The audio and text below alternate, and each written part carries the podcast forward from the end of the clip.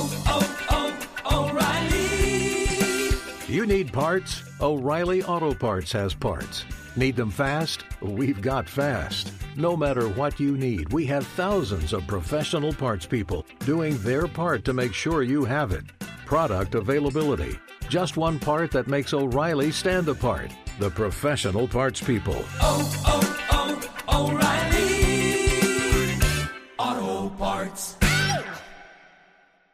There's nothing like snook hook sets at dawn or catching a tarpon in the moonlight. Find your next fishing trip made easy on fishingbooker.com and experience the magic of the Sunshine State or any other destination on your fishing bucket list. Book a blue water adventure in search of sailfish or go snapper fishing with the kids. With over 6,000 captains and trips to choose from, planning your next one just got a whole lot easier. Download the Fishing Booker app on the Google Play or App Store or visit them online at fishingbooker.com to book your trip today. 46% of Americans expect to leave behind financial obligations when they pass away. So it's crucial to make sure your family is financially protected. Policy Genius helps you find the right life insurance coverage by comparing options from America's top insurers with help from licensed award winning agents. Secure your financial future with Policy Genius.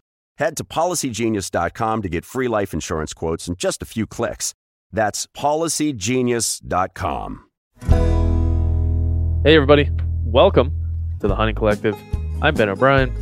And today, for episode number 21, I'm joined by Jason Matzinger and Sam Soholt. You guys should know Sam Soholt by now. He's the bus driving, badass nomad that's been on the podcast a few times, one of my closer buds. Uh, somebody who I love just having to ride along to as many podcasts as I possibly can get him. He's a great dude. Uh, he's joined by his good friend and, and somebody he's worked with a lot, Jason Matzinger. Jason Matzinger is a Montana born filmmaker, conservationist, um, just a, a, great face in the hunting world. He's a Sitka ambassador, works with Yeti, does a lot of things in our space, and most notably points them all towards conservation.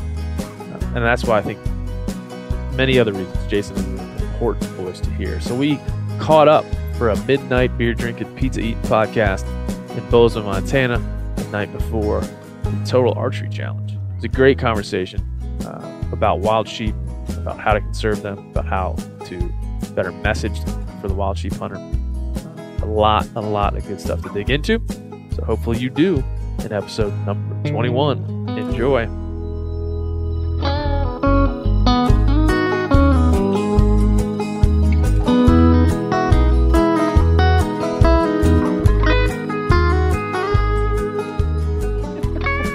Shoot caribou. Here we go. And we're on. Gentlemen, introduce yourselves. Uh, Sam Soholt, photographer, bus guy. Oh, bus guy. oh, Uh, Jason Matzinger, host of Into High Country and Project Elk, Project Mule Deer, and we're about to launch the Circle of Life. Ooh, yes, that sounds good. Now, I always like to start, this will be fun. I like to start the podcast by describing where we are. Now, uh, this will challenge this will challenge your descriptive abilities, but Jason, give us a description of our current surroundings. Well, I think it proves how dedicated we are It really does. to getting it done. Um, you know, right now we are we got a couple white robes hanging on the wall. We got uh, do. a pretty big audience, Yeah, and we found a quiet spot amongst, you know, we did. Amongst the chaos. yeah, it's chaotic out there. Total Archery Challenge is about to kick off. Yep. We're in Big Sky, Montana. It was a beautiful night, beautiful sunset. We had a photo shoot You did. tonight, Yeah. Yeah, you did. and uh, just happy to be here. This is one of my favorite weekends all year. Of course, Yeah. it's right in my backyard, and all the people that I love to uh, surround myself with are right here for a few days. Especially Greg, who is on the bed. Uh, we're just going to refer to him as only Greg. We won't even describe where he's from or what he's doing.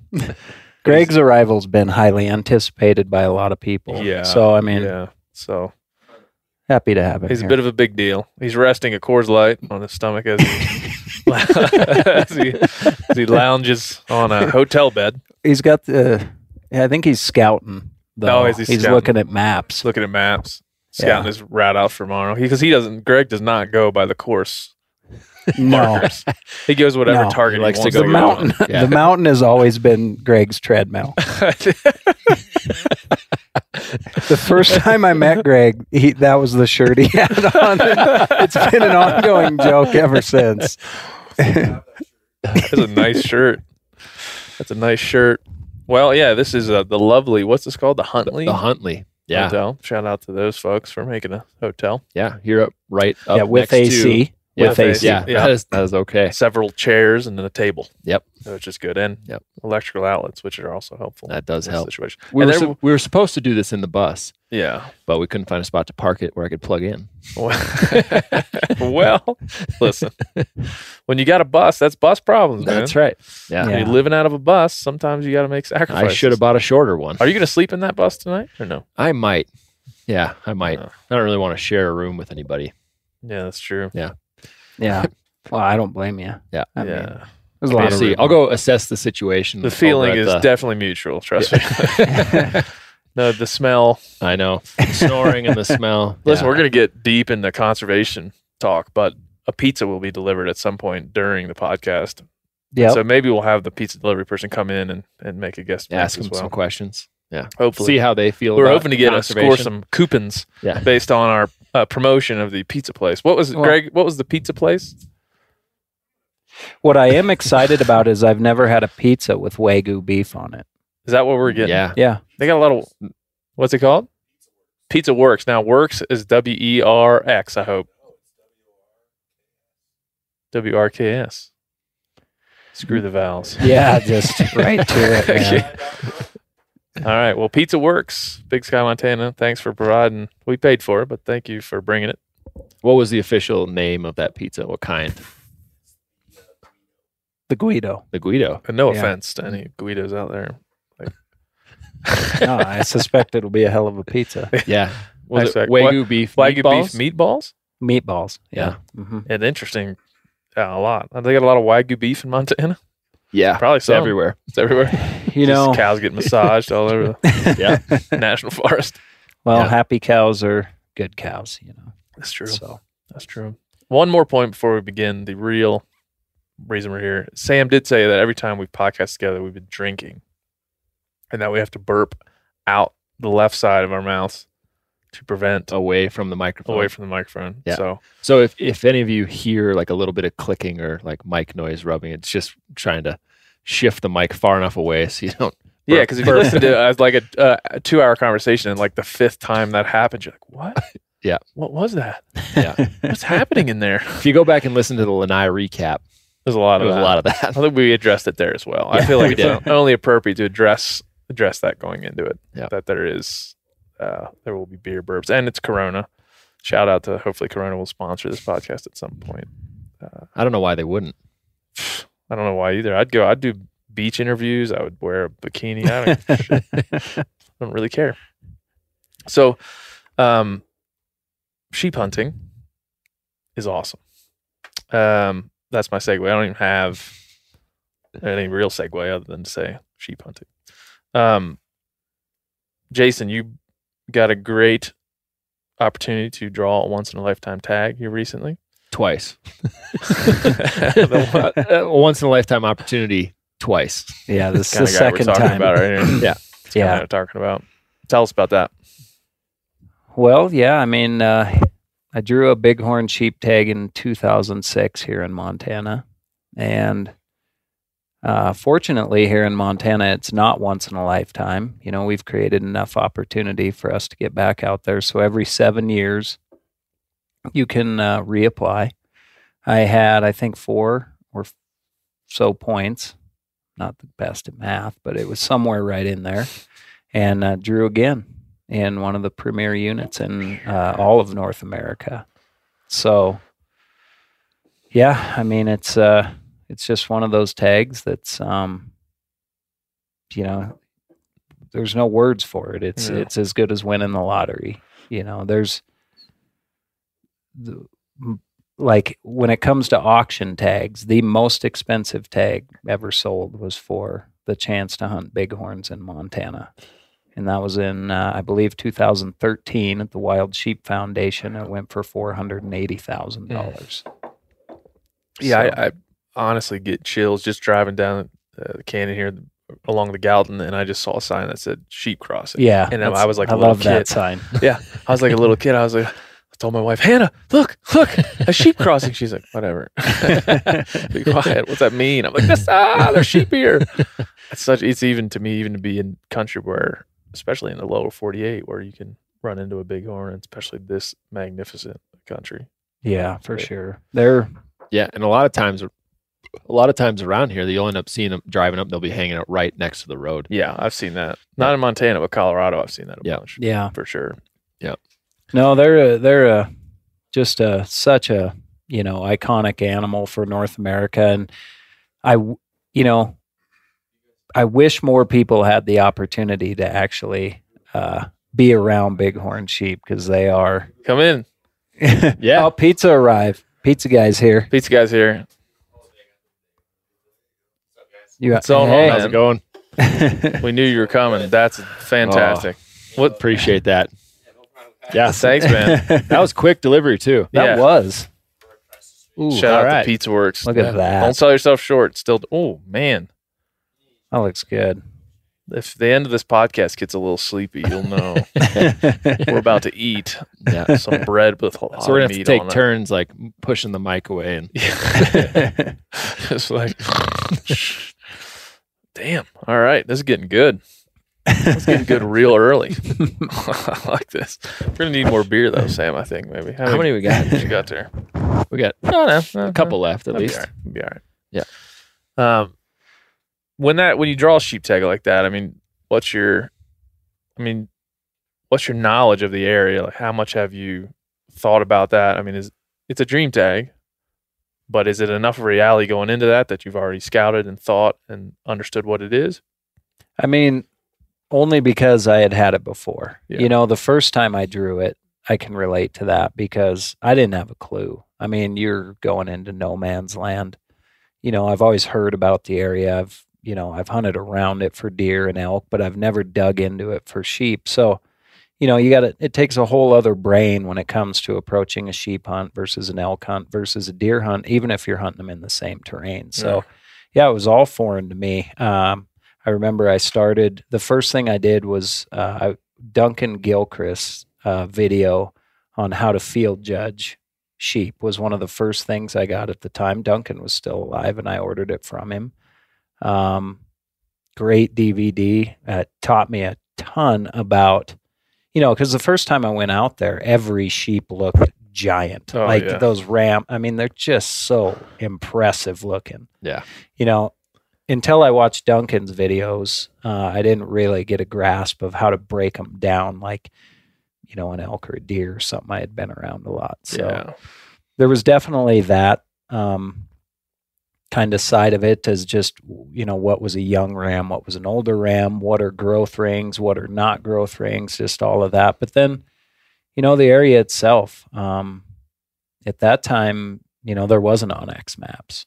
Um, fortunately the Fish and Game does send out map or did at the time send out maps to the tag holders and kind of gave you an area on or idea where to start. And um, from there it was just about digging in and just putting boots on the dirt you know and um, started finding rams and one leads you to the other which leads you to somewhere else and you know next thing you know you got a few uh, few areas uh, that you feel pretty confident in Yeah. What kind of ram are you looking for? you know, any animal I hunt, it's just the one that gets me going. You know, it's not, it's no, there's no picture in my head of what that animal is. It's just, you know how it is when you're out there hunting and you're Oh, trying yeah. to convince yourself that's the one, that's not the one. Yeah. You know, so for me, when I, when all of a sudden I see an animal and my heart starts beating and like, I like, not even thinking straight, trying to figure out the next move or whatever. That's what I hunt. For. Yeah. Can you ex- like that's that's a good thing to delve into a little bit. It- and we should all try to explain it because I don't know that you can.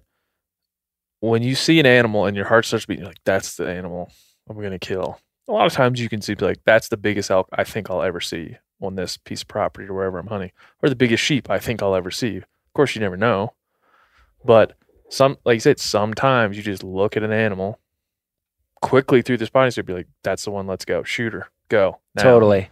And I think, you know, it's a combination of the animal and the scenario. You know, sometimes it's just everything aligns and, and, you know, you just, it, the bow goes off and you really don't even, or the rifle or whatever. And, and you just, and you look at each other like, what just happened? Yeah, you know, just happened. Yeah. um, I think a lot of times that's with the scenario too. I mean, if you're in this epic location and you've maybe pre-scouted it and you, you've never been there, and then you end up in this spot, next thing you know, this animal just presents this beautiful, you know, uh, opportunity.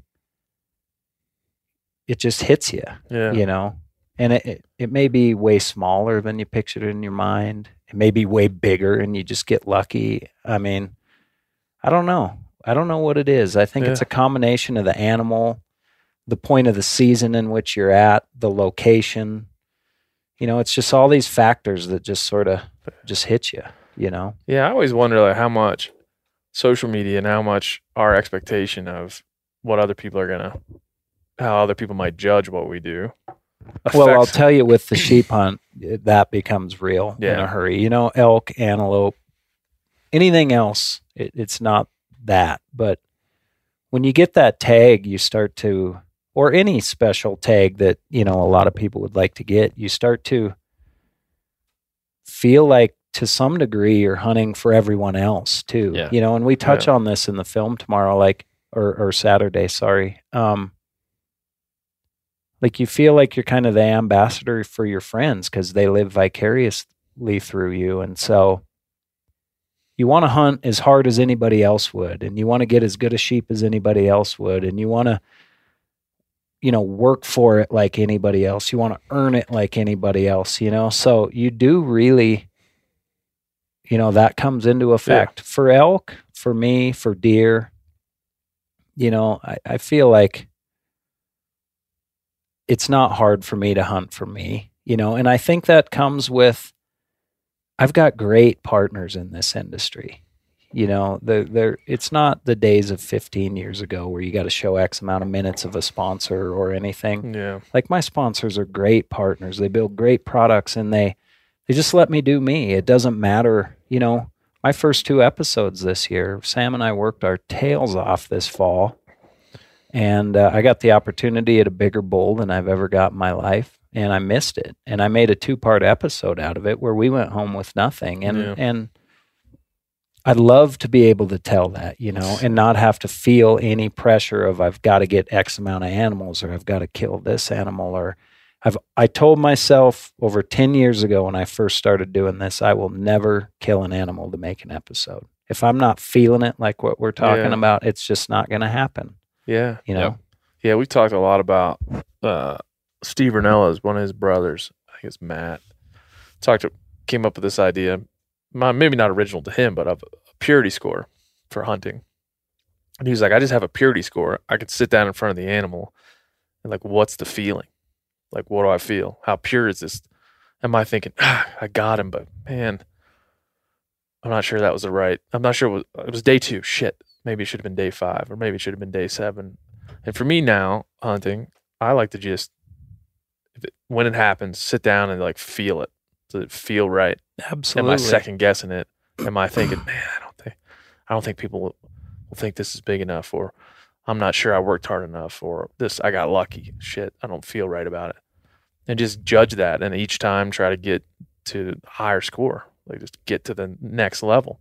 Um, and like you said, when you're in this industry, I'm sure you and Sam same way. You get all these invites on like, come on this hunt. It's a, it's a dream hunt. You're like, well, what kind of hunt is it? It might be a dream hunt for you. I might think it sucks, or I might kill a giant elk and feel like "Oh, that was cheap. yeah. I've done that a few times.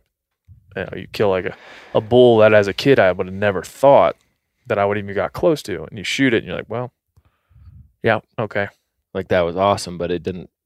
You, you like didn't earn it enough or something. Yeah. was- yeah. Or we were talking about we were making jokes coming in here like I love those DIY guided hunts where they're just like the guides like shoot it and then from there it's DIY. yeah, that, that, that all plays into it, but at some level, you know, I'm sure a sheep hunt is is just a next level. You amp up all these feelings and all the things that go into it. It is. It's just everything is because I mean, I waited until there was 9 days left in the season. We'd been there almost 30 days filming, hunting. The camera crew was there more than me cuz I'd go back and see my boys and then come back and they would continue to get content and stuff, but like it was you know, when you have a tag like that, it's just you've never hunted long like you never want it to be over. The situation's never good enough. You know, you hold it on such a pedestal. Well, I think the cool thing that you did last year with that sheep hunt is so we went up and scouted for a few days in August, kind of right toward the end of August. And I, I mean, personally, I couldn't believe just sitting on one glassing knob. and We were looking at All those rams. five, you know, five or six different sheep that were Boone and Crockett animals. I mean, just big sheep. I mean, the country is beautiful. You got all these big sheep running around, but from day one, your whole goal with that hunt was to soak up every second of it and make it like let it last as long as it needed to last and like just embrace like the whole hunt instead of like Yeah. okay i'm gonna go in there and like i'm gonna whatever it takes i'm gonna you know knock one down as early Get as the biggest sheep yeah I can or whatever. Yeah. and that was never it. It was always just like I'm just gonna go like this might be the last tag I ever draw in Montana for sheep, and I'm just gonna go let that Yeah. just be in that moment for as long as possible. Yeah. And that was cool. That Do you was- feel doubly like I always, as somebody in the industry who, at some level, it's my job to go do stuff like that, not sheep hunts, of course, but just hunting in general.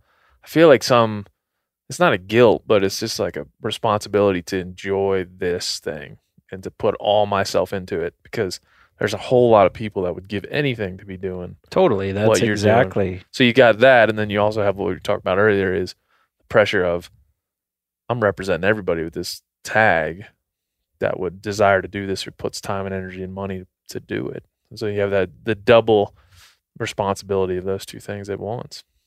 Yeah, it's it's really all the pressures you feel of hunting, no matter what it is, are just magnified on a sheep hunt. And I do appreciate, you know, you saying that, Sam. It was uh you know, I saw a lot of bigger rams than the one I got. And I'm not saying like by any means I'm upset with the one I got, but it, it always was about soaking it up. You know, I wanted to really get to know sheep. I wanted to really live in that country for as long as I could. I wanted to really understand the animal.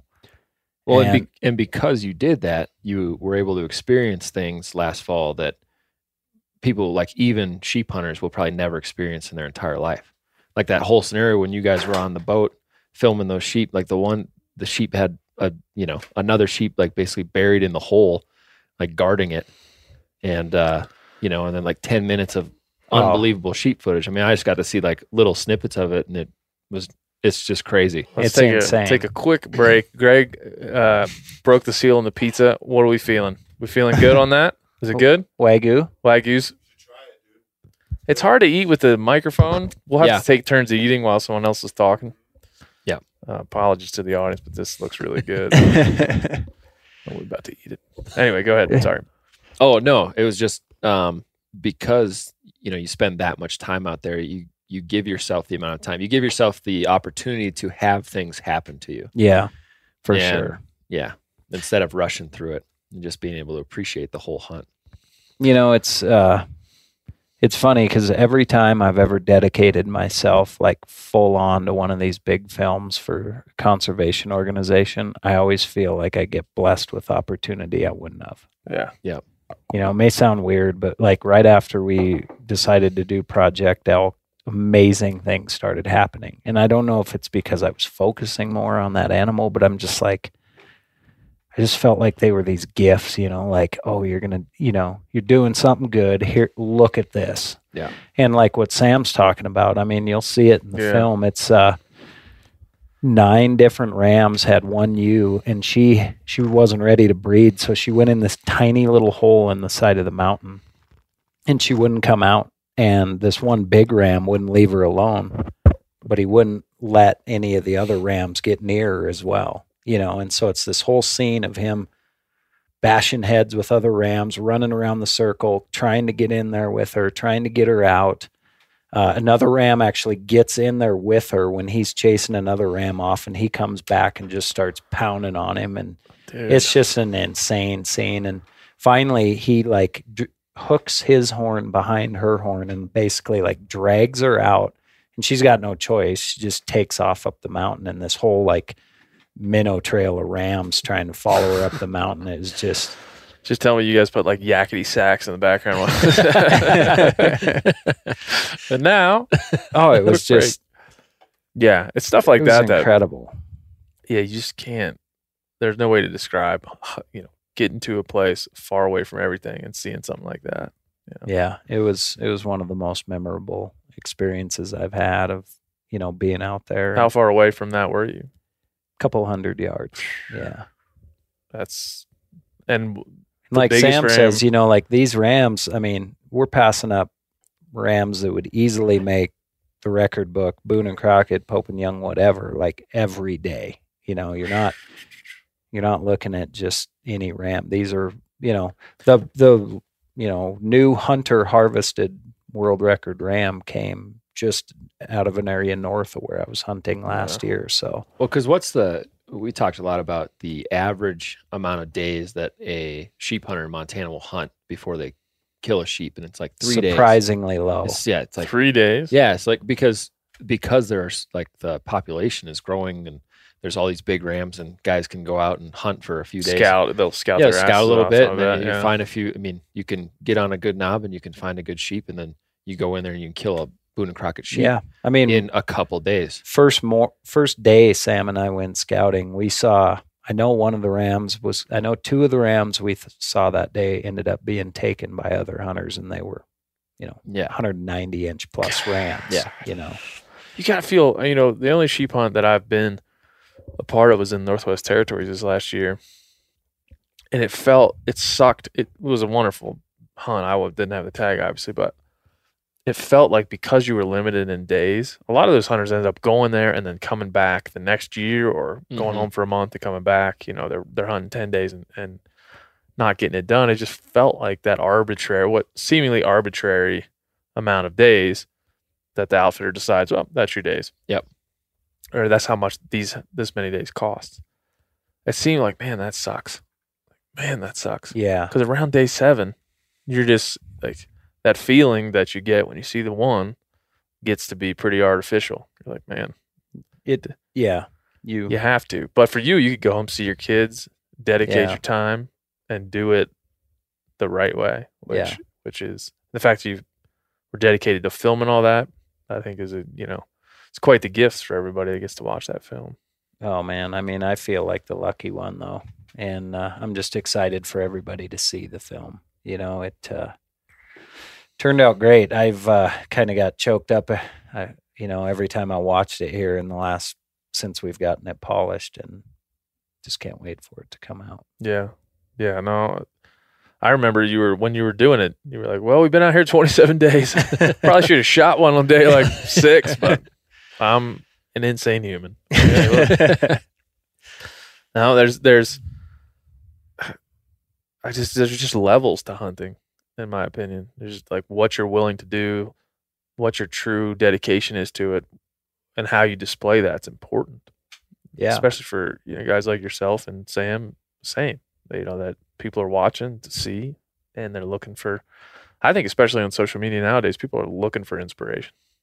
yeah, for sure. I mean, there's so so much garbage out there. Not you know necessarily in any one area. It's just it's just a lot of noise in the world, negative for the most part. You know, you flip on the news, it's negative. You look at the newspaper, it's negative. You know, it's just it's so refreshing to see people out there living this life in beautiful places and doing what they love. And you know, I think it is inspirational for people. And and the, you know, there's definitely different levels, and whatever level that is that you know gets you out there, I think that's great. You know, legal, ethical there's a there is all kinds of different levels. You know, if you want to uh, hunt a water hole, or if you want to hike to the top of you know the biggest mountain around. You can do that here, and that's the beauty of it. So there's something for everybody, and and um, yeah, we live in a great place for it all. Montana.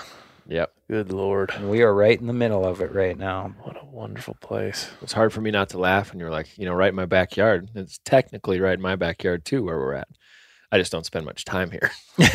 yeah, let's let's you know, let's stop for a minute and just O'Reilly Auto Parts are in the business of keeping your car on the road. O'Reilly Auto Parts offer friendly, helpful service and the parts knowledge you need for all your maintenance and repairs. If you're confused about what part you need, like what wipers are going to be the best, what replacement headlights are going to be the best, go into O'Reilly and talk to the people that work there because they're great and they're super friendly and they'll get you squared away where you walk out knowing you got the right thing. They've got thousands of parts and accessories in stock, either in store or online, so you never have to worry if you're in a jam. Do you need your windshield wipers replaced? You need a brake light fixed? You need some quick service? They'll help you find the right part or point you to the nearest local repair shop for help. The professional parts people at O'Reilly Auto Parts are your one stop shop for all things auto do it yourself, and you can find what you need in store or online. Stop by O'Reilly Auto Parts today or visit us at o'reillyauto.com slash meat eater. That's o'reillyauto.com slash meat eater. There's nothing like snook hook sets at dawn or catching a tarpon in the moonlight. Find your next fishing trip made easy on fishingbooker.com and experience the magic of the Sunshine State or any other destination on your fishing bucket list. Book a blue water adventure in search of sailfish or go snapper fishing with the kids. With over 6,000 captains and trips to choose from, planning your next one just got a whole lot easier. Download the Fishing Booker app on the Google Play or App Store or visit them online at fishingbooker.com to book your trip today. You ever get that feeling you're stuck inside staring at screens and a primal urge kicks in? You crave wide open spaces, fresh air, the chance to connect with the land? Well, maybe it's time to find your own piece of the wild, but searching for property can be a maze. That's where land.com comes in. They got millions of listings across the country, from mountain ranches to hidden fishing holes. Their search tools are like a seasoned guide helping you narrow down what you want. Land.com isn't just about buying and selling. It's about finding a place to hunt, fish, explore, or simply sit by a campfire and listen to the crickets. So head over to land.com today to turn one day into today because trust me, there's nothing quite like the feeling of standing on your own piece of earth. Sam, like, when are you gonna settle down? Like, well, I, Jason and I are a little bit just concerned. We haven't talked about this, but I'm just assuming he's feel, like, also. I feel like you're not the only people that are concerned. I've been living. Yeah, I've been talking to your parents. And, Some- uh, trying to think of what somebody called me. Uh, what did Steve call me earlier? He's like, "You have a home base, or are you just a hobo hunter?" Traveling gypsy, Tra- wasn't yeah, it? it is- Or no, it was the hobo, hobo. hunter. Yeah, yeah. um, yeah. I mean, at some point, I think I gotta. Um, I mean, I love all the travel and stuff, and love what I've been able to do. But at some point, I'm gonna have to slow down a little bit. At least, I mean, Well, you I'll know, probably never stop traveling, and I'll never have like a normal job, probably. Yeah. But um, it's been fairly chaotic the last six years. Next next year you go short bus and then shorter bus. And eventually you get a So- house. so- a van. eventually a so, van. so we're gonna go from public land full size bus Bus to like public land short bus to public land Prius. yeah. yeah, we figured that out. Yeah. Public- You could do like a little round yurt off the side of the Prius. Yeah. No, this is uh, state land only. Period. this is walking area Prius.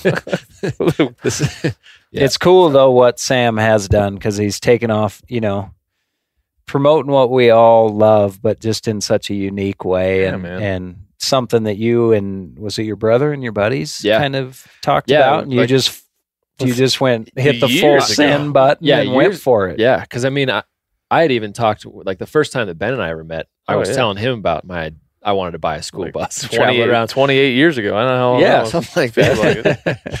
but um, yeah, the bus idea started a long time ago, and I was the one dumb enough to buy one.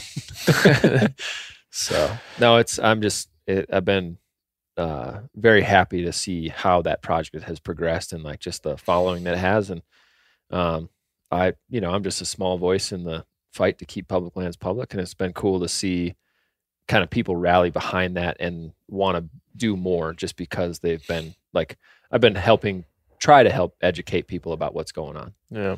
I'd Yeah, like to well- see a behind the bus, like a reality show. yeah, you can line it up. Yeah, Just yeah. I'm not going to try to find the film crew to take care of that. Well, like you say, just bringing awareness to it has elevated people's interest, you Yeah. know, and that's what you set out to do. I, you know, I remember when you were talking about it, and it's just cool. It's been cool to follow along and and see your journey and your dedication to driving that across the country to different places to these events like here. I mean, the Yeah. bus is parked right out here. Yeah. Total Archery Challenge. People can come by and check it out. You Yep. know, That's awesome. It's like Yeah. the, the the you like you distill your passion and your view of the world. As we've talked about this before, it's like people ask like how do you how do you get to where you were? You're like, I don't know. Yeah. I have no idea. if Yeah, I knew, I would have just been like got there quicker. Right. I would have been there right off the bat. But like you, I'm super passionate about this thing. I have a mindset where I'm happier when I'm not tied down. Yep. Next thing I know, I have a bus. Yeah. Uh, But that's just this distillation of your passion as well as the way you view the world and what makes you happy. Mm-hmm. And if you chase that thing and it turns into a, a public lands bus or it turns into uh, a TV show and, and films about conservation, I think those things are all to be admired just for those reasons. Like you've allowed your your journey to lead, you know, to go that way because you want to chase what you your dreams and you don't allow you don't allow shit to get in front of that. no, Um, Yeah.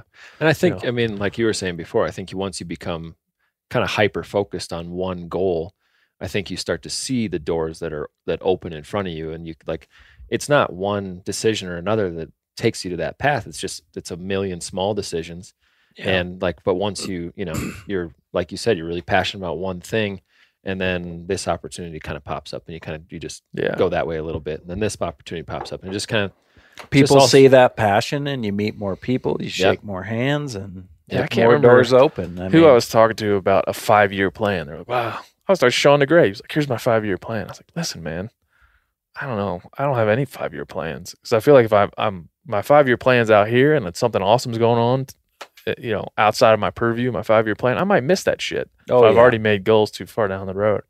I just like to have a passion and just like jump into it.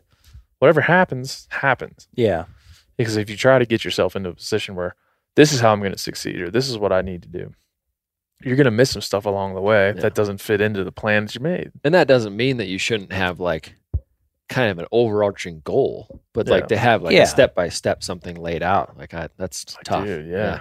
You might, yeah, especially in your case. yeah, I, I well it's kind of like an analogy would be like you know i was talking to you about some of these photo shoots and i'm like man i feel like these guys that are so worried about being at a time at a certain place at a certain time miss a lot of the best stuff. And i think that's like you know relative to what we're talking about. If you're only thinking about one thing and one time you're going to miss a lot of the good stuff. It's like life is what happens when you're busy making other plans you Yeah. know and so Yeah. it like Sam says, it's great to have, you know, a goal of oh, I want to, you know, make a a great uh, footprint for my kids, a foundation, send them to college. You know, you got to have those goals, but to think like this is exactly That's how I'm how gonna get this there. needs to happen, or it's not going to happen at all. No, I mean, my journey's evolved so many times throughout my short little time of doing this, like Oh, yeah. but it just keeps getting better because we're passionate about what we do and you meet other people who are passionate i mean that's what brought everybody in this room together is our passion We're not know? sure what Greg, what brought Greg to this room other than the pizza. I think the and pizza like yeah And Greg, yeah, he's on the bed, but he's got his shoes on. Greg's non-committal. He's on the bed, but has his shoes Well- on. well they're hanging Yeah. off the edge though They are hanging off the edge. It's polite of him. hanging off the edge. it's not like he's getting was the know, pizza only good enough for one slice Don't worry. Just get in there. Don't don't be nervous. oh yeah Yeah, because there's a lot of chewing to be had there. That's a lot of animal protein yeah, sitting on top of that pizza. extra meat lovers Yeah, it's a lot of meat on there. what is that is that prosciutto I think that's mouse backstrap. There's tomato basil. There's tomato basil on there because I know every item started with The that. base as of if, pizza. you Tomato know, basil. we didn't know that was. well, here's be what we do, boys. we take some bread, we throw it up in the air, we put it in the oven, put some sauce on it, and a little bit of cheese. After that's up to you. We look at it a whole different way than everybody else. Pizza Works. Thanks, Pizza Works.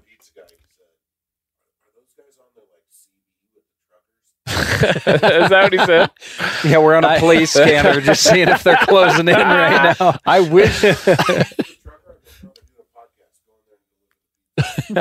I do wish that's what we were doing. Is on a CB with truckers, like outside the hotel. Maybe I'll start a podcast where I'm just on a CB with truckers the entire time. Just record it.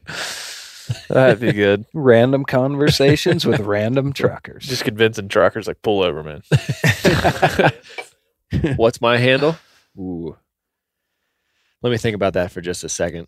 Bus God twenty four seven. Yeah. yeah.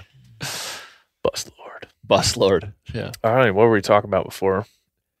Oh, we were just talking about, you know, how your passion kind of ends up opening doors for you you didn't see and leading you in directions you really didn't see. And I, you know, had a pinch myself moment. I was talking to Greg on the drive up from Bozeman, and uh, I was like, you know, who'd have thought, you know, right in my backyard, I'm launching a film that's supported by arguably the biggest, best companies for what we do right here with Yeah. all my peers. I'm like, how did this happen? You know, like we're Yeah. talking. I mean, f- fast forward 10 years and here we are, Yeah. you Yeah. know? Yeah. And I, and I'm like you, you know, I, uh, when I, about, uh, you know, several years ago, my mom passed away and I just remember my dad saying, you know, live your life. If you don't have the money for it, who cares? Do it. If you don't have time, plan it and live it because you'll Yeah. regret it Yeah. and that's that's what I do, you know. And obviously, I want to have a way to work things out if if things don't go right as planned. But I'm I'm all about just committing and Yeah. giving it everything you got, and it's just never really backfired on. Yeah. And there's another thing. I I generally disagree with people saying like be your best self. Like, ah, fuck you. Like listen, I'm gonna be a better self than I was yesterday. Like the Yeah. only thing that's truly that you can truly compare yourself is to the person that you just were. Like whether it's last year or ten years ago or ten years before that. Like that's really the only thing you can do. Because if you start being like, I gotta this, I gotta do this, even as a hunter, like there's you've hunted a long time. Everybody at this table has hunted since they were kiddos. Eh, you're never gonna know everything you're never going to be the best hunter or even the best version of your own the hunter that you will be No. but you'll be if you're dedicated to it better than yesterday and if you're better than yesterday well hopefully when you're at the end you'll be like damn that's pretty good and it was pretty good because i didn't i didn't try to achieve something some shiny star i just was trying to be better than yesterday Yeah, it's always it was never good enough, which can be torturous, but it also can be pretty damn good. You know, if you get to points where you're at, you're like, dude, I worked and worked and worked, and all of a sudden I looked around, I was like, holy shit, this is cool. hmm And like that moment is worth ten years of work.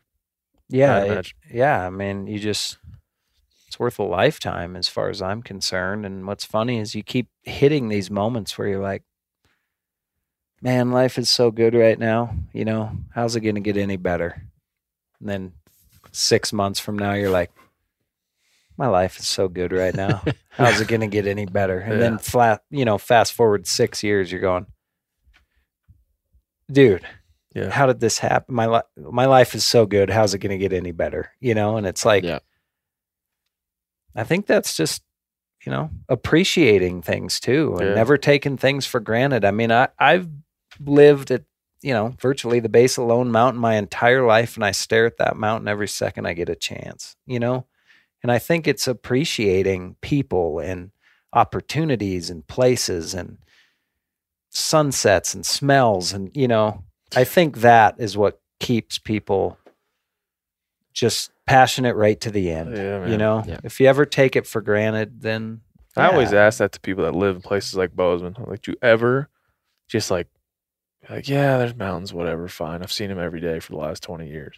Like, because I can't imagine that ever happening to me. You wake up, you're like, They always Thank look God different. The yeah. lighting changes Yeah. like in five minutes, a different mountain, and the cloud. I mean, it's ever changing. yeah, I find know. myself being relieved by the fact that they're there. Like, I wake up and I'm like, they're still there. Like, Yeah. I'm not dreaming. I'm still in Montana or I'm still in Colorado. I'm still in wherever wherever you are. Well, there's there's this beautiful landscape. It doesn't have to be mountains. It could be the ocean. Yeah, well. but- like, I mean, the God is Badlands is beautiful. The oh yeah. you know the prairie's beautiful. It's yeah, it's just appreciation for When I first for moved every to Montana, moment of life and the people around you. You know, Yeah, when I first moved to Montana, I lived with some buddies out in Belgrade. In the room, we rented a house and uh, kind of out in this new development area. And the room that I had faced to the east. And I would never shut the curtains because every morning I'd wake up the sunrise coming up over the Bridger Mountains. And like, I mean, that's just incredible. Like to be able to just watch that come up. So I think, you know, it does happen where you live in one spot for a long time and you start to like, you don't really notice them. But I think it's, like we were talking about earlier, you just got to stop and just recognize like what you have, like how cool that is. Well, it's funny because like that stuff changes, right, when you allow it to. Because, oh yeah, Greg, bring it over. Jason, gotta do his calisthenics first. He's stretching. Jason wants a chaw. Oh, Oh, bring it over. Oh, dude, I'm gonna eat one of these wagyu meatball. were you a gymnast at one point in your life? Re- Well, it's close enough. yeah, you get put in awkward You get- positions. You, you got to wear the tights. Let me guess. he was in it for the singlet.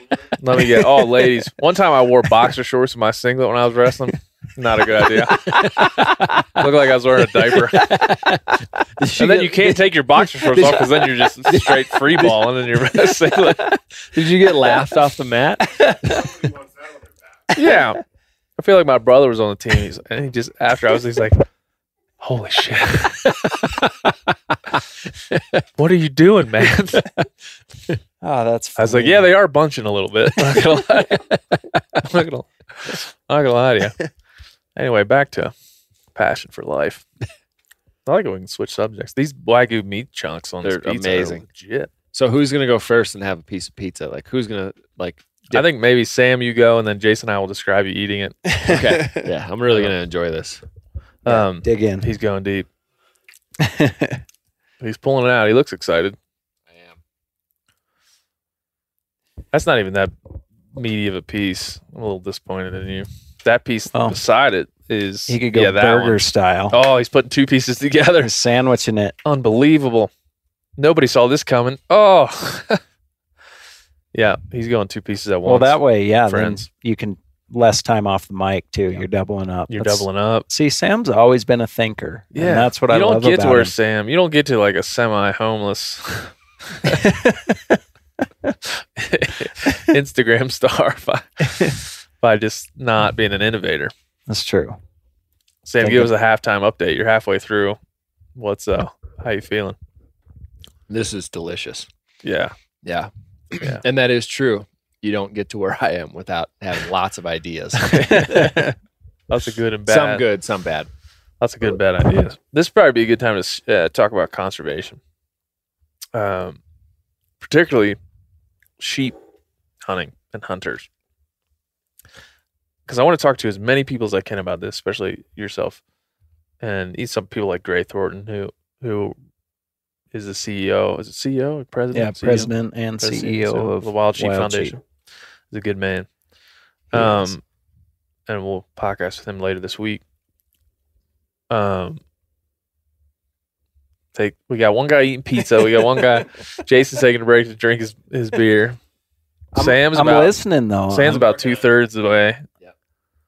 My people are riveted right now, guaranteed. It should be. they should be This is special. Uh, Pizza Works. I I feel like I have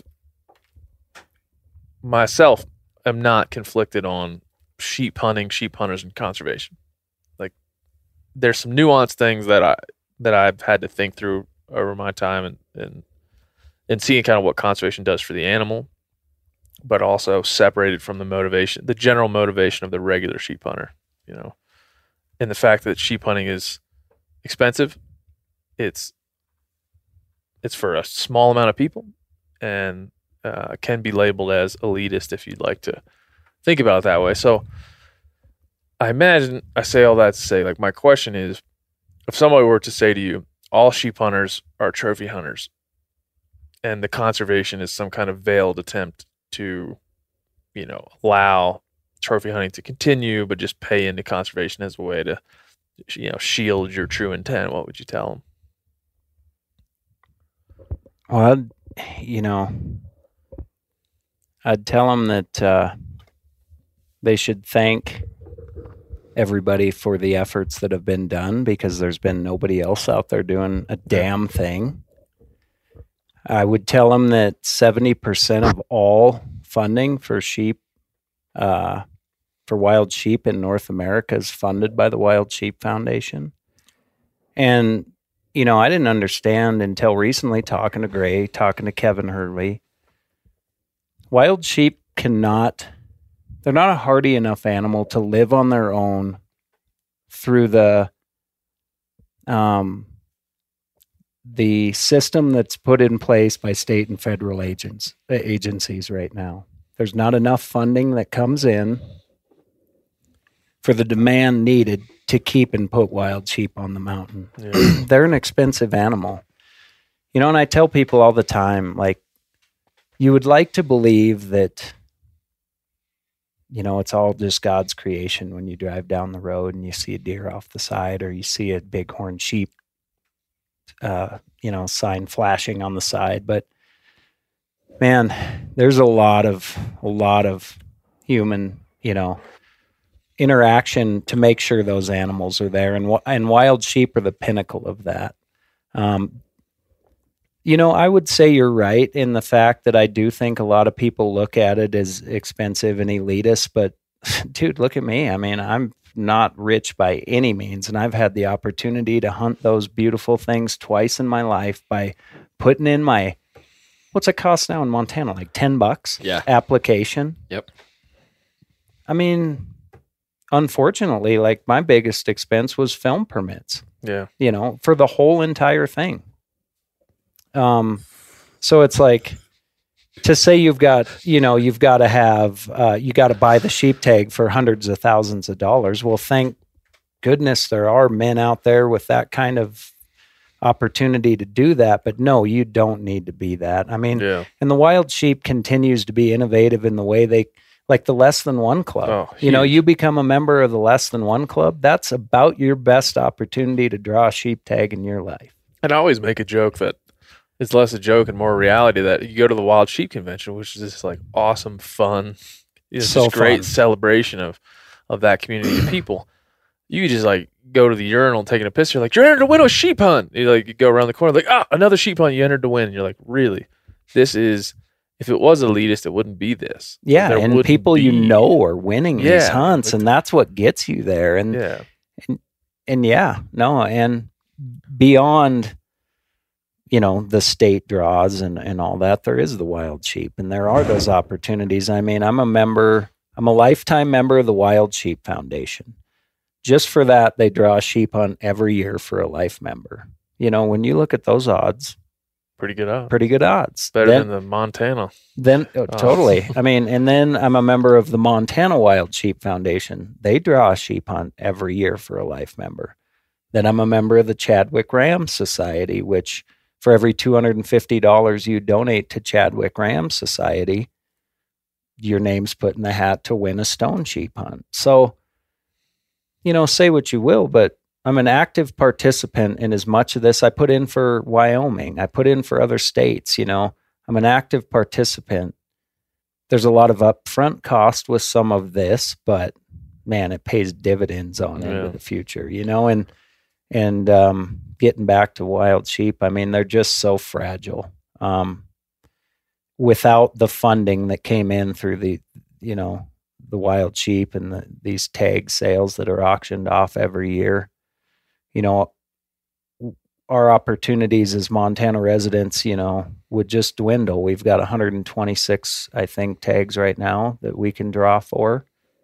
And without the, say, half a million dollars every year that comes in from these sales, you know, it would go to whatever, 100 tags and then 75 tags and then 50. And so I always try to have these conversations with as many people as I Yeah. can and say, look, don't hate on that guy, man. Without that guy, we wouldn't even have the chance to put in for these areas. Yeah, and to your to your point, it's easy to say you look at that one tag that went for half a million bucks and be like, oh, well, no regular hunter can get that. But to your point, you live in Montana, you live in places where sheep are present, you have chances. You know, they're limited chances as they should be because the animal is fragile. And, you know, these are biologists, wildlife biologists calling shots. Here's how many you can kill this year. Yeah. And so I think that's that's a point that needs to be made. Well, one thing I always, you know, also ran into this. I had another person write in specifically about sheep hunting that said uh, it's an old white man's game. O'Reilly Auto Parts are in the business of keeping your car on the road. O'Reilly Auto Parts offer friendly, helpful service and the parts knowledge you need for all your maintenance and repairs. If you're confused about what part you need, like what wipers are going to be the best, what replacement headlights are going to be the best, go into O'Reilly and talk to the people that work there because they're great and they're super friendly and they'll get you squared away where you walk out knowing you got the right thing. They've got thousands of parts and accessories in stock, either in store or online, so you never have to worry if you're in a jam. Do you need your windshield wipers replaced? You need a brake light fixed? You need some quick service? They'll help you find the right part or point you to the nearest local repair shop for help. The professional parts people at O'Reilly Auto Parts are your one stop shop for all things auto do it yourself, and you can find what you need in store or online. Stop by O'Reilly Auto Parts today or visit us at o'reillyauto.com slash meat eater. That's o'reillyauto.com slash meat eater. There's nothing like snook hook sets at dawn or catching a tarpon in the moonlight. Find your next fishing trip made easy on fishingbooker.com and experience the magic of the Sunshine State or any other destination on your fishing bucket list. Book a blue water adventure in search of sailfish or go snapper fishing with the kids. With over 6,000 captains and trips to choose from, planning your next one just got a whole lot easier. Download the Fishing Booker app on the Google Play or App Store or visit them online at fishingbooker.com to book your trip today. You ever get that feeling you're stuck inside staring at screens and a primal urge kicks in? You crave wide open spaces, fresh air, the chance to connect with the land? Well, maybe it's time to find your own piece of the wild, but searching for property can be a maze. That's where land.com comes in. They got millions of listings across the country, from mountain ranches to hidden fishing holes. Their search tools are like a seasoned guide helping you narrow down what you want.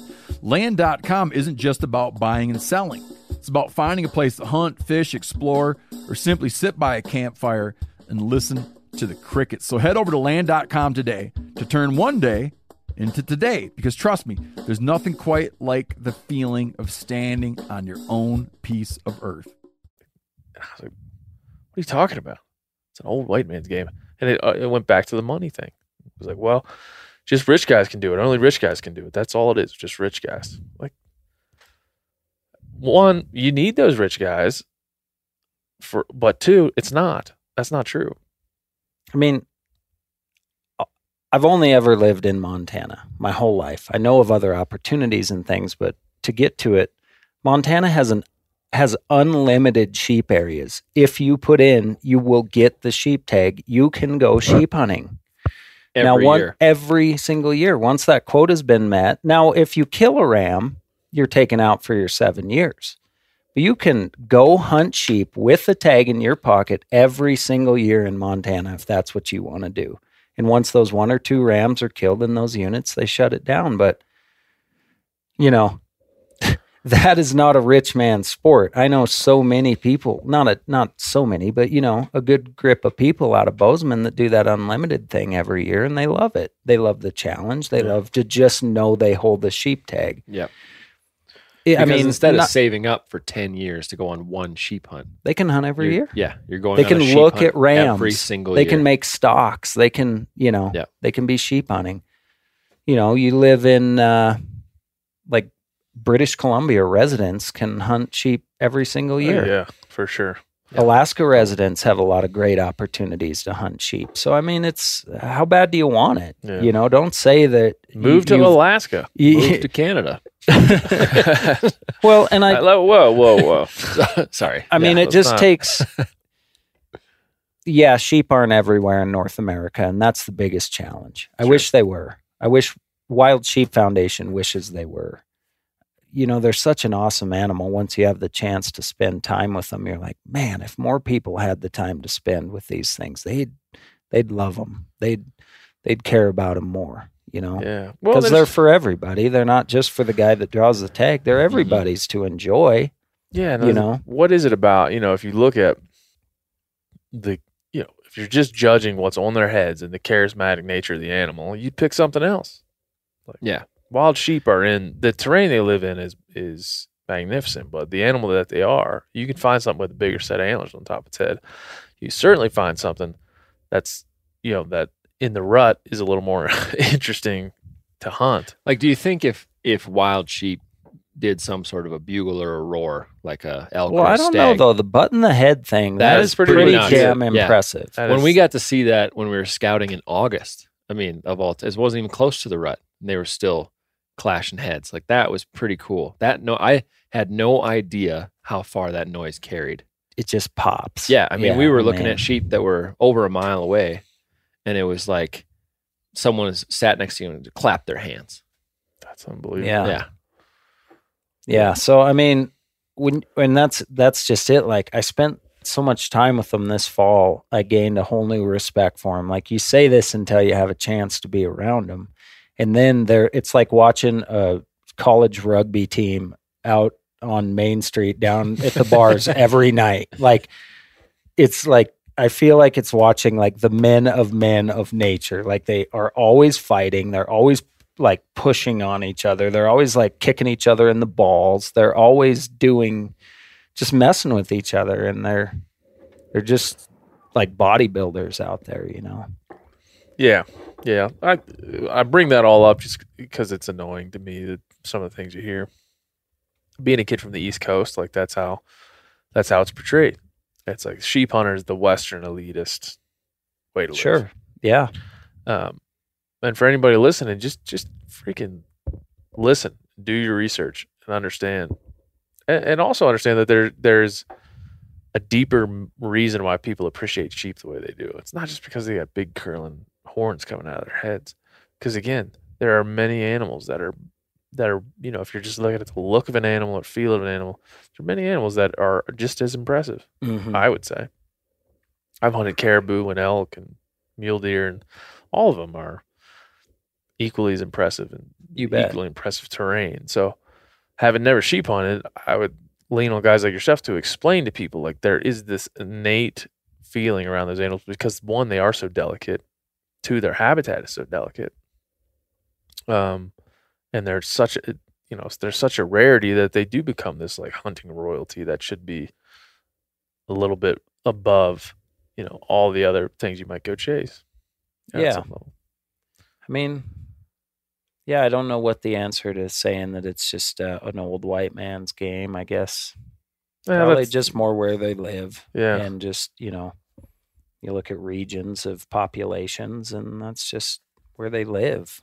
You Yeah. know, I think if they lived in more places, they'd be viewed differently. But unfortunately, they're so fragile. They take such a specific habitat need to make it that there's just not tons of those areas in North America. And trust me, like Wild Sheep, Kevin, all those guys work really hard to try to find the best areas to move new populations in, to open up new tag yeah. opportunities.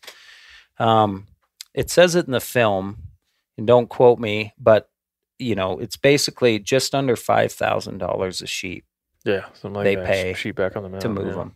Yeah.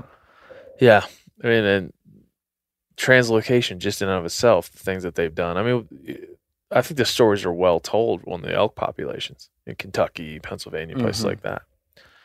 Sheep less so. I mean, to some extent, but less. You know, really less storied than those places. Yeah. Um, and you've seen a lot, like your films coming out. There's a film that I work with Ben Masters and Adam Foss and Charles Post on about reintroducing uh, those same sheep to Texas in their native range. And um, you learn a lot from that. You learn that we are the reason that they're not here anymore. And so why not, you know, of all, and it's not just hunters. Hunters didn't kill all the sheep in Texas. Uh, you like ranchers that put domestic sheep there and spread disease. Yeah. really.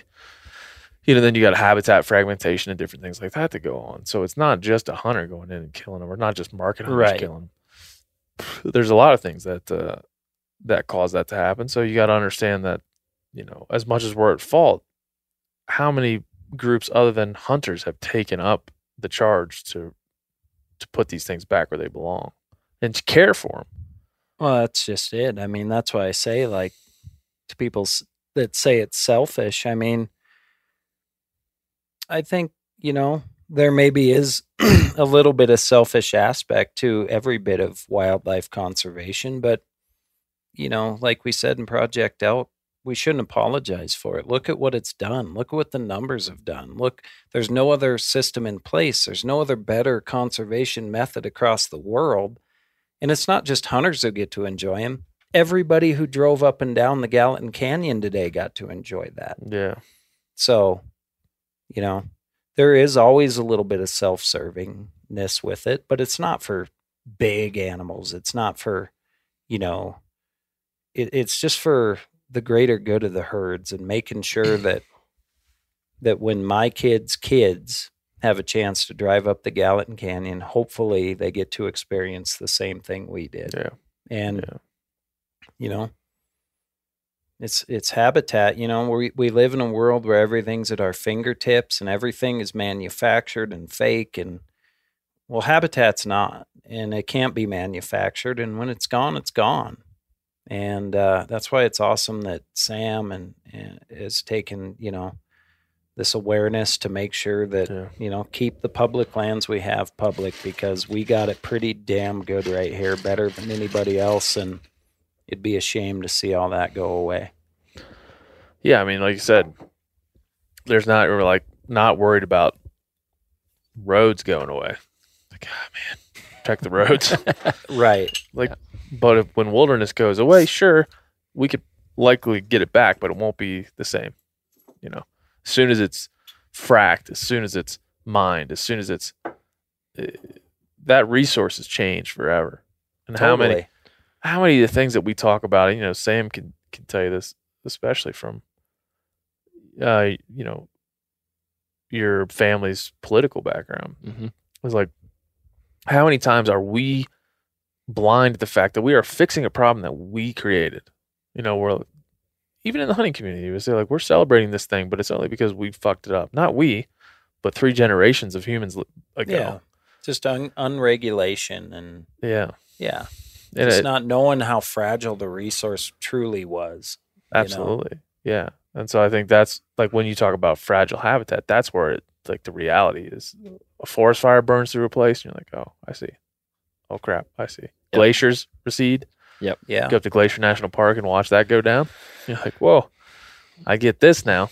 That's a tangible way to understand this the change. Totally. You know, Well, a forest fire is different than a glacier. sure, And the absolutely, you know, hundred percent, absolutely. not to like not that you don't know that but like forest fires are painful to watch and to see this beautiful landscape get ripped apart but then you're like well it's the It's all best thing coming back. for it yeah, it's the best thing for it. yeah, Yeah. It's almost the op- It's almost the natural opposite of a glacier because Yeah. that glacier's likely in our in our time not coming back. exactly yeah, Yeah. they're- The fact that Glacier National Park won't have any glaciers at some point. Yeah, and they're and they're actively like saying that to folks. Yeah. Hey, come on over.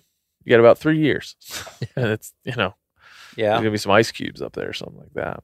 right But yeah, all, but all those things are just signify the the way the landscapes change Mhm. and the For way that sure. we should be as humans. We should be like, well, let's identify those changes and figure out how we can do it. Mm-hmm. Which is a good way that sheep hunters have have taken it up. They're like we we desire to to chase and kill the most mature animal. In fact, we've dis, we've we now understand how to and you spent a lot of time studying this as you were saying. We now understand how to figure that out. How to figure out by looking at an animal exactly how old it is. And then our, our state wildlife biologists have told us it's got to be that old. If not, that's it. That's, Yeah. that's as illegal as shooting a, a one year old. For sure. And so all those things I think are just a big part of why I've heard more negative about sheep hunting that I care to count and it just irks me every time. So like if you just just stop and listen and look and read, you'll soon come to find that the easily marketable $480,000 tag is not any part of the story. It's one tiny little part of it that can easily be flipped.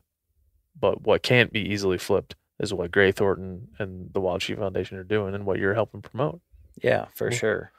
No, it's a collaborative effort for sure, and it's it's cool to see. I mean, yeah, sheep at one time were, you know, as far as we could tell, were in the millions in population, and then like w- way down in the, you know, fifty thousand to seventy thousand somewhere in there, and and once we recognized how fragile they were and started putting this conservation foot forward and started relocating animals and I mean we're we're uh, threefold where we were only 20 30 years ago on sheep population so yeah I mean unregulated hunting disease spread from uh, domestic livestock Yeah. a lot of things played that factor but you know I just don't think we understood how fragile everything was even 30 years ago you know you start Yeah. to realize how everything How big re- of an impact it has when you do change even one thing. yeah Yeah. Mm.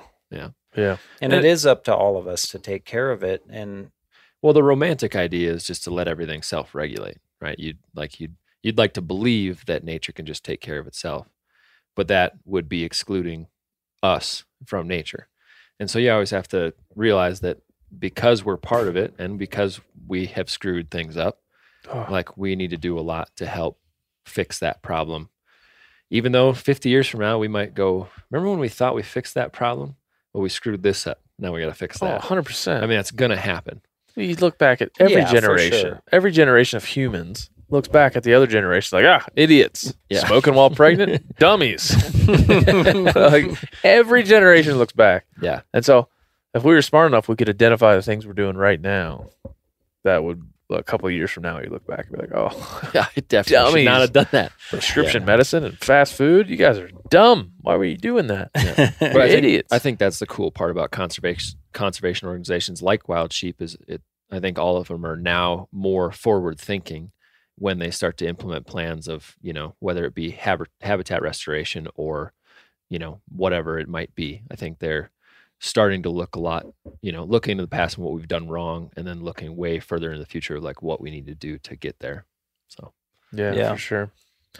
Uh, it's a good time to shift to another film that you guys did together this time. Well, I guess you, the other film was together as well, but um, was called Both Sides of the Fence. Yeah, that what was? what was the official title? Other side of the fence? Both sides of yeah, both fence. sides. Both of the Sides of the fence. Fence. Yeah. Um, Sam, tell me what that was about. So we did a collaboration, um, a little bit surrounding the bus project, a little bit surrounding, um, you know, Jason's going to go to the uh, use the facilities, and I'm going to eat a piece of pizza while Perfect. Sam. I'm gonna. I'll start talking. Give me about three minutes to eat this pizza, Sam. I, and I can go. handle that. Yeah. So we did a collaboration to um, kind of talk about what I was up to with the bus project and public lands and the importance of public lands, and then combining that with the issue of um, kind of where kind of where we've gone in the hunting industry today. That anytime somebody you know takes an animal, everyone always asks the question, "What was that, public or private?" And this kind of infighting that we have now, like that, some for some reason, you know, shooting in the same animal on private land doesn't mean as much as shooting an animal on public land. And so we wanted to dive into that a little bit and and kind of look at it from both well, I mean, both sides of the fence, the name of the film. But we wanted to look at it from both angles and show that we need public land and we need private land, and both need to coexist together because without private land, you have no, uh, a lot of times you wouldn't have a sanctuary for herds of animals. Um, late season, you wouldn't have sanctuary for animals when you know gun season start or you know when there's a lot of hunters en- entering the woods during archery season um, you have a lot of animals shift on to places where they can stay safe. Uh, the herd can grow bigger but you also need public land for people to be able to access um, enjoy you know the things that are like you know people like teddy roosevelt and stuff have put in place but also to uh, access those places and manage the herds. Um, and you can do that without paying anything. It's just being a U.S. citizen, or being, I mean, just coming here, you have access to all of that land. So we wanted to look at it from both angles and and show that both are important and we need both. And it's not like it doesn't matter if you hunt private land or public land. It doesn't matter if you hunt with a gun or a bow. It doesn't matter, you know, whatever you do, it's just what you do, and it all needs to coexist together. Do you imagine that just the because public land has become super trendy, Yeah, yeah. super trendy. like it, part of that is good and part of that is bad Be, you know Oh, we've we've we've seen, you know, real. uh, I mean, all. I'm heavily involved with BHA. Obviously, you are. Yep. Uh, obviously, you're involved with Wild Sheep and RMEF and and BHA and a bunch of other uh, organizations. Like everybody sitting at this table has, hey, we got a little street cred when it comes to this conversation. But there's plenty of people who are just trying to sell widgets by stamping public lands on them because people will buy it. Yeah. Which, like you said, it's not the worst thing in the world. Certainly not something I would lobby against. Yeah. But it is something that I would bring up as like, hey, let's have this conversation in, in an honest way. This public land's cool because it's a great feeling. Because it's nice to be like, public lands, it's all of ours. It's great. It's American freedom. Or are willing to roll our sleeves up and go to work on it? Like what what public land means. So I, I appreciate that idea about let's understand the totality of, especially even driving down the Gallatin River. You go from private land to national forest in the canyon, driving up the Big Sky.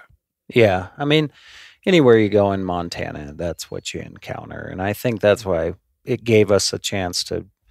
We've dealt with it our whole lives. I mean, there is places you can go, and different animals require different hunts. You know, um, but we've dealt with checkerboarded properties. We've dealt with property lines. We've dealt with you know, and thank goodness for OnX to be able to, to really allow us to know exactly where we're at, so we don't end up on the wrong side of where we shouldn't be or whatever but it uh yeah i think it's it's just and when you grow up around the farmers and the ranchers and and you know you're part of them they're a part of you and the community and you see what good they do and you know you see what good people they are you know all private land is different. We made that point in the film. It's not all going to be like going and hunting like the White Mountain Apache Indian Reservation or these play, you know, like uh, Ted Turner's ranch just down at the base of the Gallatin Canyon that's got great hunting. I mean, I think the misconception is a lot of people think, oh, private land. It's uh, there's just big stuff. There's just animals everywhere. The opportunity is abundant, and when you live in a place like Montana, you have this grand scale of private land, just like public land where I mean, I know private land that the fact that you can drive everywhere and the can the fact that you can, you know, and these people allow anybody to come and hunt. I mean, it is far worse off than just walking a little ways onto public. I'll get into way more stuff there, you know. So just to say you're on private doesn't mean there's just vast herds like the savannah out there when you walk out. Now, there are ranches that are, but there's this whole sliding scale in the middle. Some allow one hunter, some allow five hunters, some allow the family, some, you know, I mean, and it's all different. And trust me, like hunting public land in Montana is the same. I've got great public land spots and I've got spots that used to be good that aren't. And it, it's just constantly shifting. And I think if you look at, you know, the success of a hunt or the quality of a hunt by what side of the fence that animal is standing on. I I just I Yeah. you I, I don't want to say you're missing it because everybody's out there for different reasons, but man, that's not why I'm there. I'm there to enjoy the experience. I'm there to learn about the animals, submerge myself in their world, hear the elk bugles, smell the smells, get these close encounters. And man, I'll tell you, it, it's never when you get close to an elk, my heart beats just the damn same, no matter what side of the fence that thing is Yeah, on. If you you're know? somehow calmed at the moment that an elk is bugling in your face, There's something wrong with you. we got to talk. Like, you may be a serial killer. yeah, for we need sure. to talk because that is a that's a you know that's a gut and like wrenching and just- like we it comes down to a numbers game too i mean our percentage is a population is so low now we're almost irrelevant in society sadly enough. And when you look at i think the most recent number we could come up with was from 2013 a study that was done on the number of private land versus public. And at that time i think the number was 13.4 million hunters in the us and of those 13.4, only 1.2 million of them hunted exclusively on public Public land. yeah. So if we're going to break it down to you're only a real hunter if you hunt on public land exclusively, Yeah. and we want to cast aside the other 12.2 million Listen, of us. I think people mean, that hunt on public lands exclusively are elitist. They're you know it's only 1.2 million of it. You got your little club. You won't let anybody else in. You're assholes. Uh, that's just the facts. Well, it's just you know, like uh, I was having a good friend uh, conversation with a good friend of mine the other day, David Brinker. We all know him, and he goes, "How would you look at me? Am I a private land hunter or a public land hunter?" And I said, "You you do both." He goes, "Exactly. I think that's going to be so many people you ask, but it's Yeah. become so trendy." And so uncool to not say DIY, did it myself, public land, 14 miles in, basically killed myself. I just don't get it. You know, I look at guys like my dad who have been doing it forever. Are we just not going to call him a hunter now because Yeah, he no. can't hike into the backcountry and kill an elk? I like, mean, dude, had that guy smoke- has forgot more I about had to hunting. smoke six cigars during this private land. My lungs are killing me, man. Can barely make it. No, it's a good, it's an interesting topic because it, it comes back to that purity score we were talking about again. Like, I've hunted on some private land where I, I, I felt like the scenario was such that I should have done more work to earn the thing that I got. So that's one thing. That's one private land. That's a little bit more prevalent on private land than it is on public land, just because the nature of the thing. you bet. But but if you have an ideal and you go out in the in the on the mountain or in the woods and say, "This is the thing that I'm looking for. Here's my 10 out of 10 purity score, and I'm going to go after it." You'd be foolish to be like, "I'm only going to do public land." Or am I Yeah. only going to do? You'd be foolish if the opportunity comes up to achieve the thing you're looking for. Who the hell cares who owns it? Right. Who cares?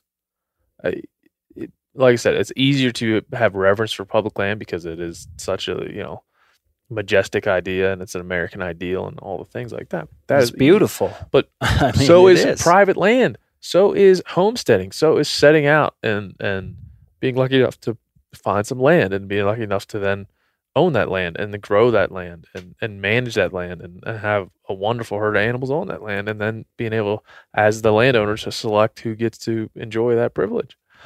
That's just as, as beautiful. So Well, like I'm with you guys. like Shane Mahoney Mhm. has said before, told us in Phoenix that, you know, he's like private land is the new frontier for conservation. And I think that's just about as simple and clean as he is so good at doing. Yeah. That you could say it because you think about what if we were only given, say we just like completely eliminate private land guys from the equation and we're only given public lands to manage our wildlife on. I mean, that'd be a disaster to try to get everybody on the same oh, page. Oh boy. Well, it's You just know. not possible. Like So what you know, it, I'll tell you though, you know, you're right. There's this level. There is nothing more rewarding Yes. than busting your ass for what you get. Now that's not to be said you can't do that on private Yes, land. that's. I think there's there's where the issue comes. Like, it's at the end of the day, you, it's how you feel. Yeah. about what's happened there. Like I said, I've had some some private land hunts that were guided that I felt like, man, this okay. Yep. I'm glad I get to salt this place and, and I'll get to eat this animal's flesh and it's all good. All that's good. But like my purity score is like a four. Yeah, you just didn't feel like you really earned it. Yeah, or- and I didn't get a sense of the place, really a sense of the animal like I thought I should have. that's the way. I felt when I hunted Africa. Yeah. I was just So I. there, Same.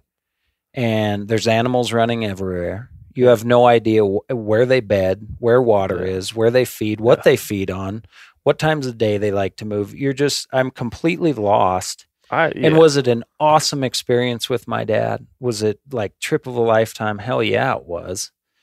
But was like the sense that I got from killing my kudu the same as, you know, Sam and I busting our ass to get a shot at an elk? It's not that same, you know, you just, you don't feel like you earned it because you didn't understand Yeah. why you're there. Yeah. I You're knew- put there because Well, it's like hunting in a Walmart. They're like, well, down aisle four is the kudu. You're like, well, fuck that. I'd like to just walk around and find one. They're like, well, no, we go drive over to the giraffe paddock. There's no fences, but the fuckers they're right over there. Tall trees. They tend to like tall trees. Well, and there's only seven of them. But like that's that's how I felt hunting in Africa. I felt the same way. I just felt like I was hunting in some kind of damn like marketing ploy yeah, in certain it's parts. Now, too- not all of Africa. Africa is, is a damn continent. Uh, right, right. so yeah, we don't talk. I always say like we don't talk about North America like that. Like ah, true. that North America hunt, that son of a bitch. Yeah, Um, yeah. Where but- I was was it just didn't give me that. yeah, I was the same way, and not that you know. There's places on the Caprivi Strip where you feel like you're in it, man. Um, but where I was is like, oh, okay, I see. Like, and you may you've been to New Zealand at all? I have not. That's bucket list though. Well, Sam and I know a spot. Yes, we do. I could check that thing off. Like yeah, Sam and I have been down there in, in Africa and New Zealand, especially. Seem to me like they have harvested like the worst ideals of our hunting culture and just sold it back to us. Like, They're just like, hey, you want to? You're in Africa. You want to come kill a list of creatures that you have no idea about and we'll learn nothing about really unless you really push us. Come on, we'll sell you each one. Each one of them has a cost fact, and you can kill as many as you want. Uh, conservation, I don't know what you're talking about with that. New Zealand, same way. Like, hey, come kill a 500 inch red stag. That's what you're here to kill. And, I think less Africa, more New Zealand in that sense. New Zealand has this like breadth of public places and even private ranches where you can have great experiences. That what's sold to you is not quite what's there. You know, Mhm. in Africa, they just their the entire thing is to value the animals through the dollars. So they are selling, selling, selling, up, upselling, selling again to get that value, Right. which is important to them. So both those places, like you kind of they kind of oversell what's there, and you can't you gotta kind of erase that and get down to the freaking actual, you know, what is actually happening to to for me get the purity score high enough to enjoy the damn thing. Right. Yeah, you know. for sure. Yeah, it's a business to them. They got a certain amount of time to run people through and they've figured out how to do it, you know. You don't get to spend 28 days on the Yeah. mountain with an animal trying to figure them out, you know. Yeah, and uh, Or- that's Or 21 days and not shoot something. Yeah. Yeah, which was my elk season. Our Yeah. elk season, Yeah. I should say. Yeah, pe- I don't think people realize how long 21 days hunting is. That's long. It's long. That's it's long. That Yeah. is. Yeah, but you just keep thinking, you know, it's like golf. Like, ah, I just didn't, ah, wasn't putting good today, but tomorrow, if I get Yeah. the putting down, best round Ah, of my day life. 20. it's my 20th Masters. yeah. I'm gonna get the girl. I'm gonna get the green jacket this time. Eventually, it's all going to come together just one day. Yeah, you, That's what keeps you. you wake out up there, at you four in the morning. You're like, well, day 19. This is it. It's like lion hunting. I had, you know, one year I remember I was in it like 23 days straight checking canyons and no tracks. And I'm like, I can't stop. I mean, if I miss one day, that's going to be the day he crosses and I'm going to miss it. And it just kept going and going and going. And finally, we ended up finding a cat. But man, you just get in this groove of like, I'm so committed. Yep. And I, you know, we've put all this in, and we do have more time, and there just might be that chance. It, yeah, the rut, you know, might be winding down, but you find that one bowl. Yep. And it's just those little things that just keep you wanting to chase it right to the end. You That's know, the difference between, you know, not good and bad, but that's just the difference between that ultimate, like, you have that persistent nature throughout your entire hunting life. You're eventually going to stumble into some greatness, you know, or, you know, sure. At least what's perceived greatness, you know, some giant animal somewhere because you were there and nobody else was, or you know. that's mm-hmm. yeah. I've always said like I'm not like successful because I'm the greatest hunter and make all the best moves. I just just time in the field, and Yep. eventually things come together. You know. Yep. And being lucky enough to yeah have that time in the field. Shit, Yeah. that's that's That's something not a lot of people get. Yeah, Yeah, for sure. I I don't take it for granted No. either. no, me either. Well, this pizza is well cold, but it's still it needs to be still looks eaten. so good. I know it's starting to look like sheep meatballs. On top of that, same way we got uh, Rinella likes to call them concluders. Sam, do you have any uh, uh, conclusions from this uh, conversation? I feel like we covered. I mean, we we went real deep just on life. I mean, we covered a Yeah. lot of stuff about conservation. I think kind of the takeaway from this whole thing is just well, I mean, on the life side, like just find what you're passionate about and go after it, and just keep allowing those opportunities to happen. And on the conservation side of things, I think what we're trying to do a good job of is just raise awareness about the possibilities for people to be involved in this type of thing. And now the next step is for everybody listening to go out there and do a little research on their own and just become part of the solution to helping, you know, make herds better and make hunting better and um, help the community as a whole, the hunting community as a whole come together. I think that's the next step for them. Like we can't do it. We can, you know, Yeah. talk, we can beat, you know, beat it to death. Like people need to be involved, but it comes down to the per- every person individually, you know, going out there and doing what they need to do to Yeah, save these types of things for future generations. give what you can. You may not have all the money or all the time, but give the money and the time that you can. That's right. Whether it's tiny little bits here and there, every every amount counts. Yeah, I mean, it kind of goes down to the analogy like, you know, when I was a little kid, if I were to like want to take a rock or a stick or something, my mom would say, What if everybody in the world took a stick? Would there be any sticks left? You know, and it's just, it's kind of the same thing. What if everybody in the world just did a little bit, make a huge difference? You know, Yep. That's, Yeah, that's it. And, and uh, I just feel lucky to be here. Appreciate the opportunity to talk to you guys. And it's been a pleasure and really looking forward to the rest of the weekend. yeah, yeah. We're we're uh, this is Thursday. We're into we're damn near into Friday morning now. We have Have we, have crossed? crossed. Yeah, we've crossed into Friday morning. So tomorrow evening, uh, we'll be debuting your Circle of Life film. Saturday. Well, Saturday. oh yeah, it is tomorrow. Well, well, all yeah, right, you're Yep, right. You're on. Yeah, what's up? What's up now? You got it. You got it. I get the last piece of pizza. yeah. Um, Yep. We'll be de- debuting that here in Big Sky. Um, and so by the time people hear this, that'll have already happened. But um, it's going to be a good event and happy to. And there again, it's just another opportunity to bring people together, celebrate a thing that we do that's pretty unique to this place and time. You know, Yep. this time because the conservation is still fairly new to our humanity, and so is uh, this model of conservation that we have. It's fairly unique to this world that we live in. So, um, thank you, boys, for being a part of that. Pretty damn cool. Yeah. Yeah. Feel lucky. Greg, any concluders from you? Greg is full now. His shoes are on the bed. he is checked out. All right. Thanks to Pizza Works. We're going deep. Bye. Thank you. That's it. That's all. Episode number 21 in the books.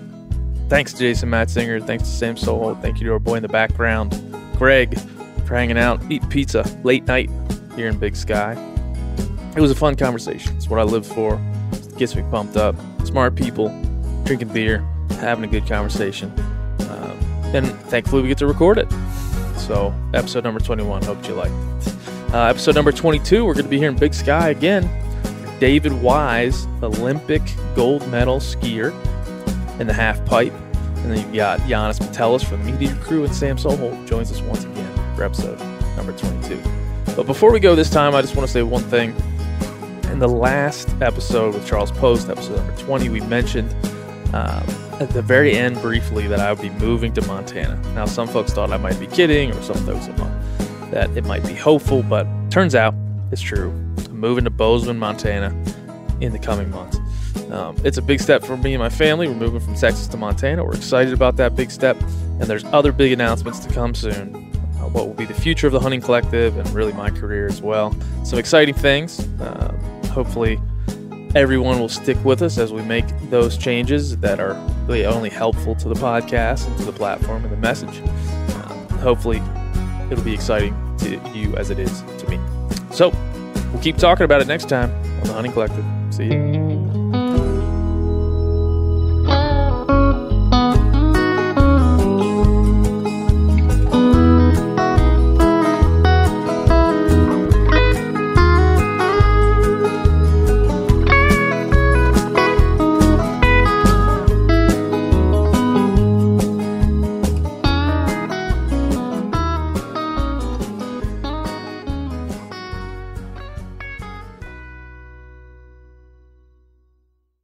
You ever get that feeling the walls closing in, the concrete jungle suffocating you?